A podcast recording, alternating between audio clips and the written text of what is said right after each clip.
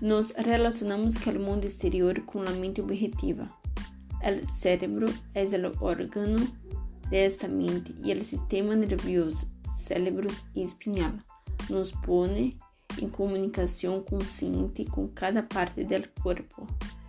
Esse sistema nervioso responde a cada sensação de luz, calor, olor, sonido e sabor.